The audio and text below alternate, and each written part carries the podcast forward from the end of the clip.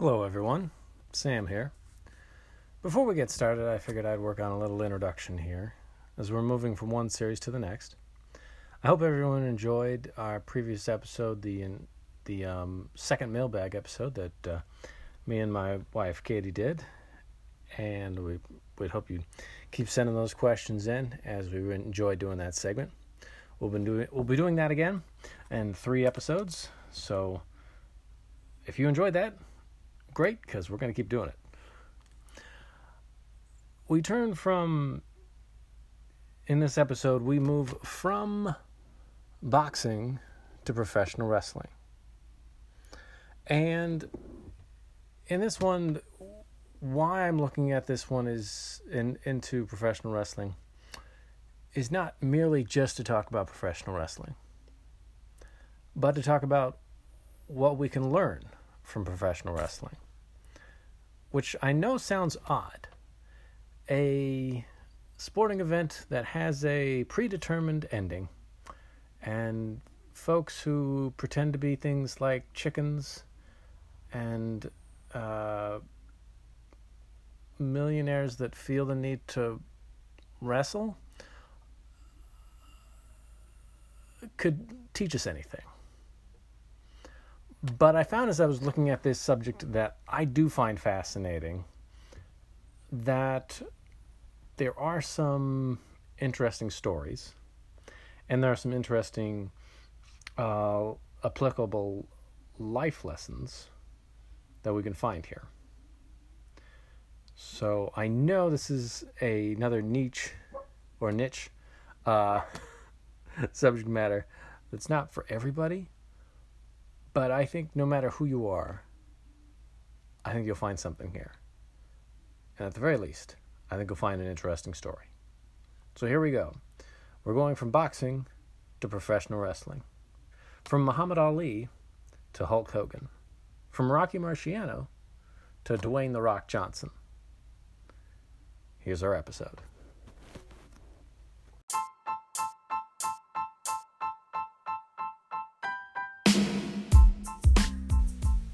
Ever since I was a little boy, I was fascinated by professional wrestling.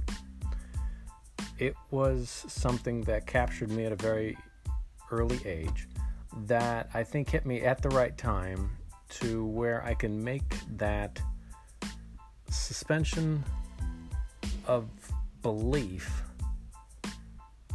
of what I was seeing before me was really happening. Which is what good professional wrestling needs you to do and also what theater asks you to do. And that is why I find professional wrestling interesting today, even though I understand it's predetermined.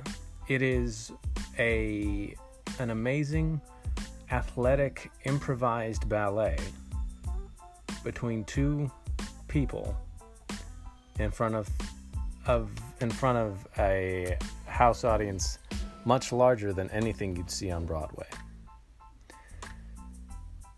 Now, professional wrestling, if you think it's all fake, you're wrong. Professional wrestlers get hurt. The wrestling term selling is when you act to convince the crowd that you're in pain. You don't have to sell to convince the crowd that a chair shot to the head hurts.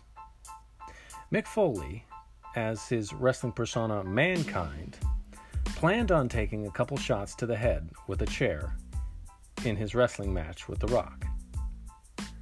Then the bell rang, and things did not go as planned. I'm Sam Logan, and you're listening to The Story Is. On this episode, we begin lessons from professional wrestling. Part 1 The Royal Rumble, 1999. Reality versus perception. Mankind versus The Rock.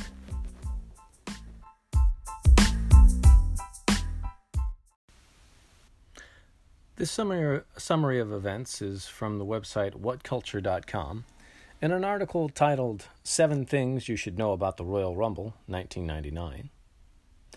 When The Rock challenged Mankind, Mick Foley, for the WWE title in the 1999 Royal Rumble, it was booked as an I quit match.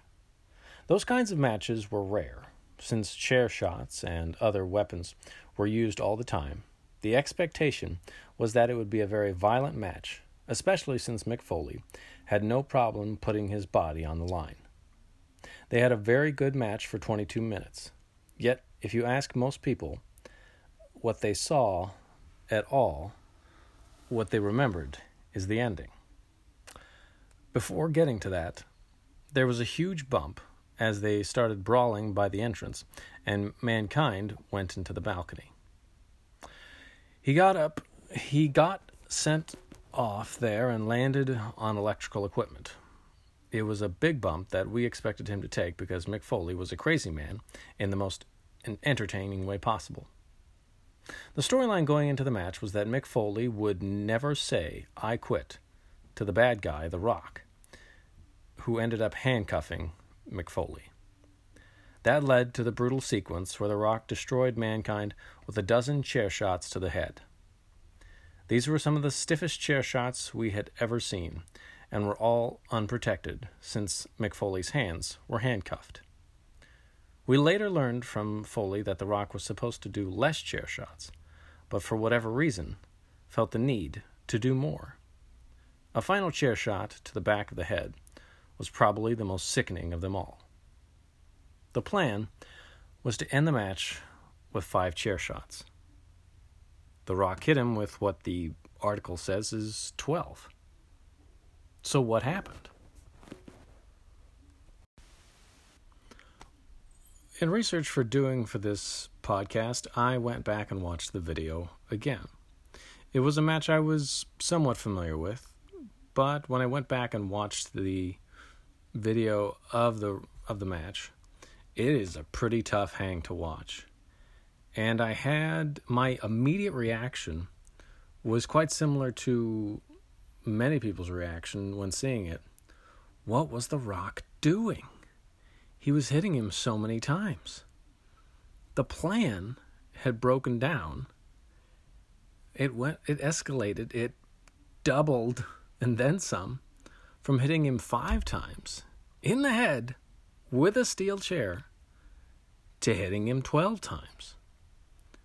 It appeared to me that The Rock had just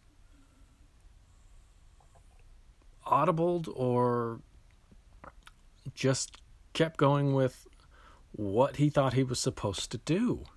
It's similar to somebody if you watch them someone in acting if they you're going along in a scene and suddenly you don't remember what you're supposed to say next and you say the same thing over and over again until you recover.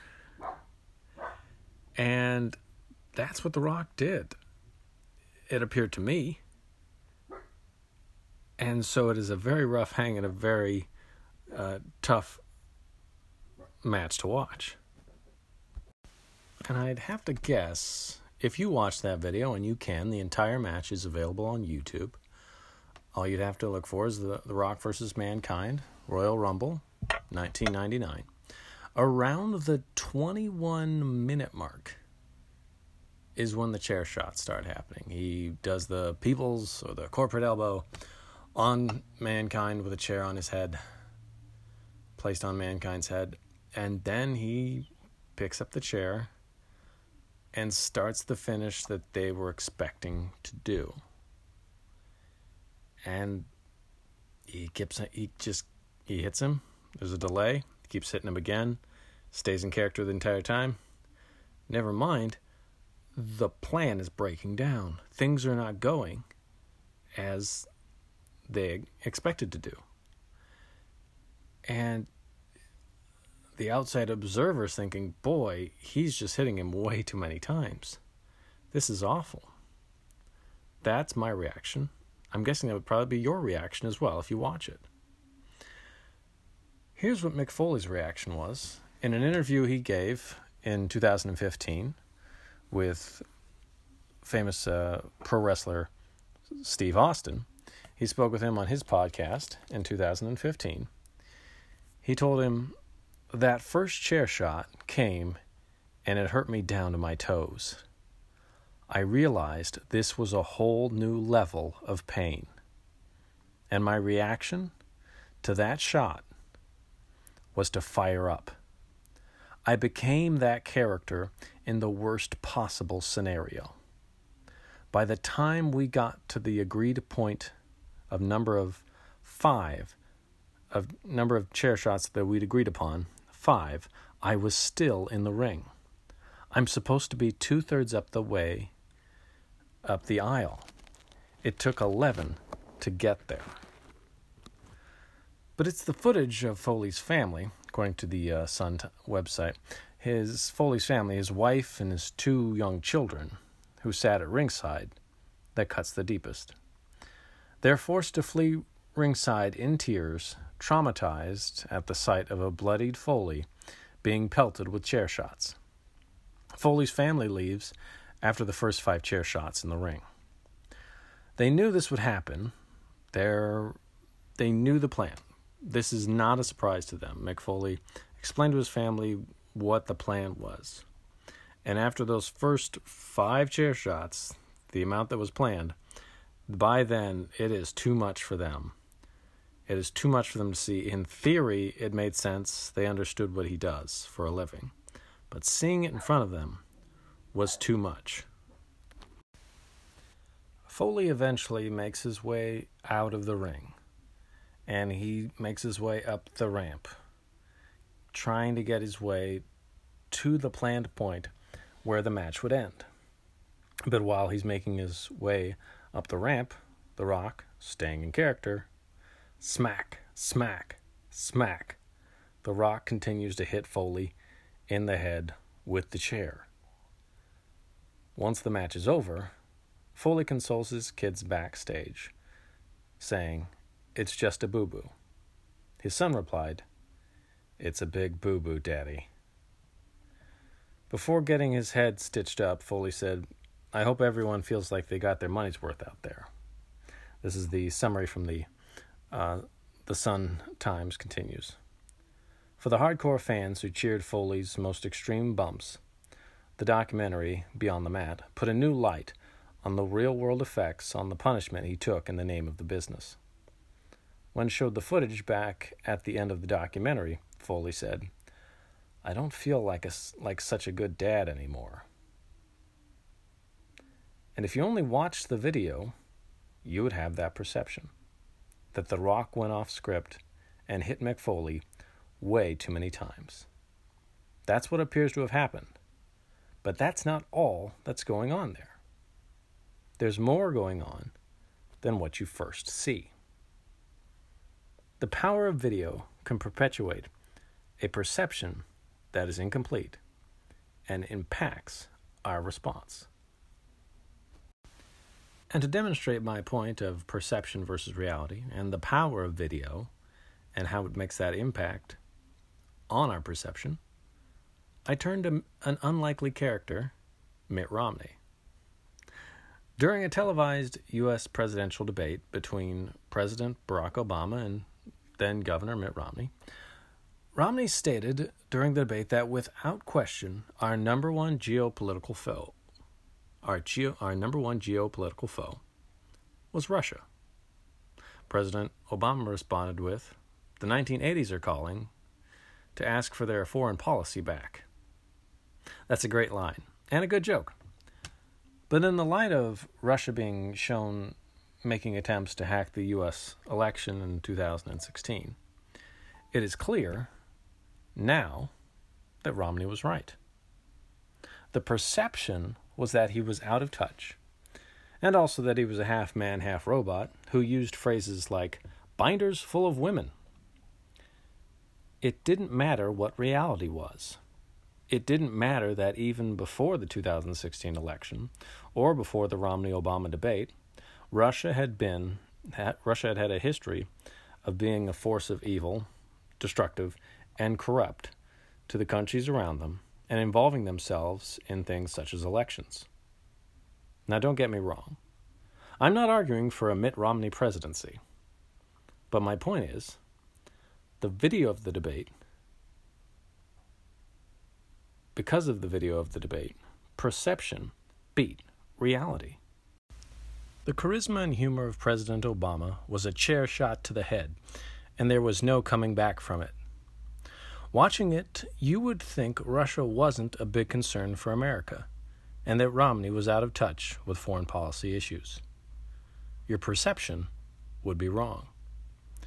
If you don't have any other information, a video can be incredibly persuasive. The debate was so persuasive, so embarrassing for Romney, that Politico wrote an article as recently as 2015 about how Romney was still wrong about Russia. Yet, according to ABC News, Madeleine Albright, the former Secretary of State, only this year apologized to Romney for her repeated criticism of his claim that Russia was the country's number one geopolitical foe, as he had said during the campaign. Albright, who similarly criticized Romney in 2012, said she underestimated Russia back then.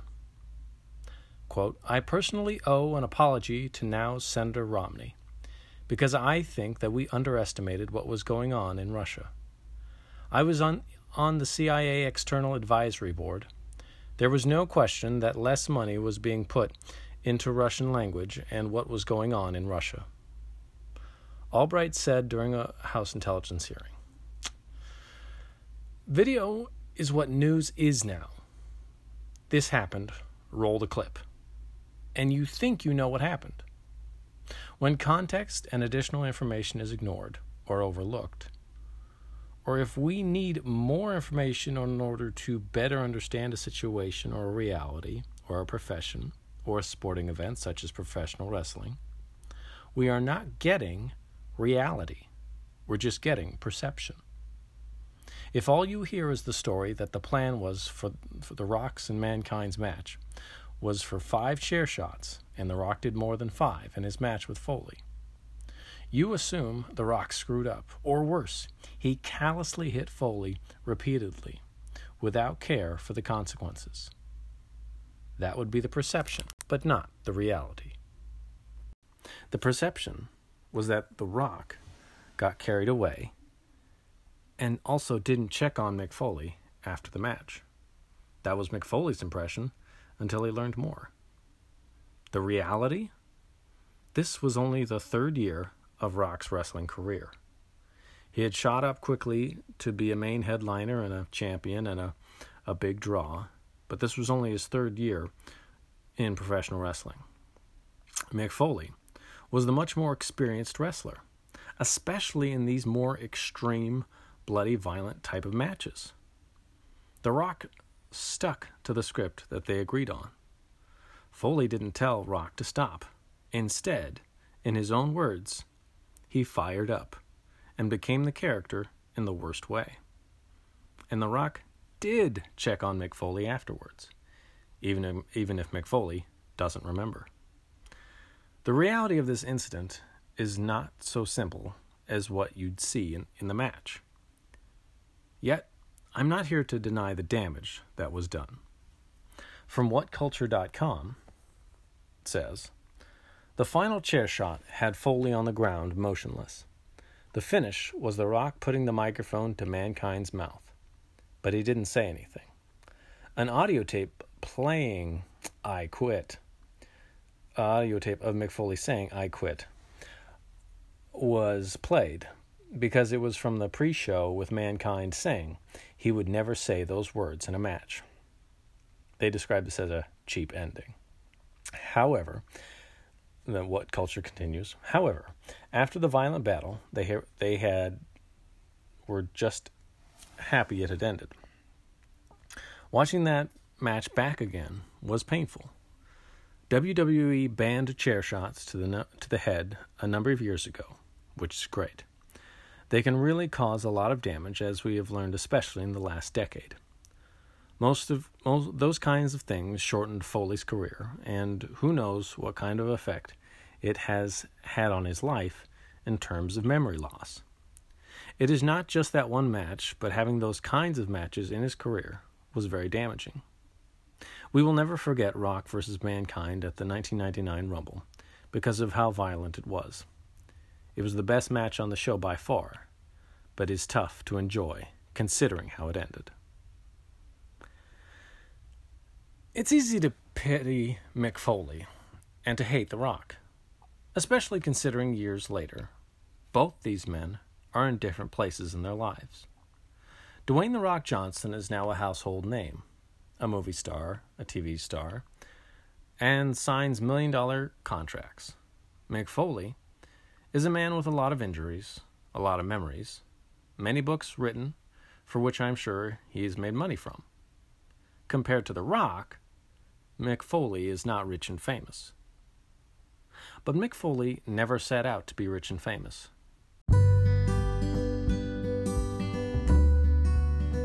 Foley loved wrestling. He made amateur wrestling TV shows with his buddies and their video camera. He ate and drank and breathed wrestling.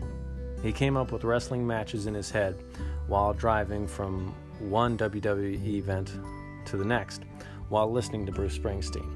This is while he was a professional wrestler. That's how he would come up with what he would do for the next match. He would be inspired by the music of Bruce Springsteen. He would just be driving just by himself in his truck and he would think, okay, this is what I do. He gave everything he had to wrestling and became well known and beloved in return. He's a household name in the houses where pro wrestling is king. The Bleacher Report article titled, How is Mick Foley Still Alive?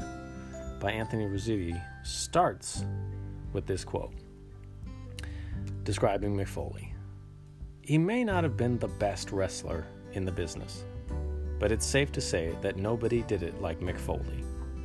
No one took a chair shot like Foley. No one hit the ground harder than Foley. And no one observed no one absorbed a beating quite like Foley. Whether it was Mankind, Cactus Jack, Dude Love, or just plain Mick Foley, there will never be another one. The Rock and Mankind's match finished with a recording of Mick Foley saying, quit, giving the perception he had given up to the referee and rewarding Rock as the winner. But everyone else knew the reality. Mick Foley was a guy who would die first before quitting. He still hasn't died yet. He continued to wrestle. He continued to take chair shots, fall on tacks, fall from cages, use 2x4s wrapped in barbed wire, all until 2012 when he retired from active wrestling. No matter what you think of pro wrestling, Mick Foley's no quit attitude was very, very real. I'm Sam Logan. That's my story and I'm sticking to it.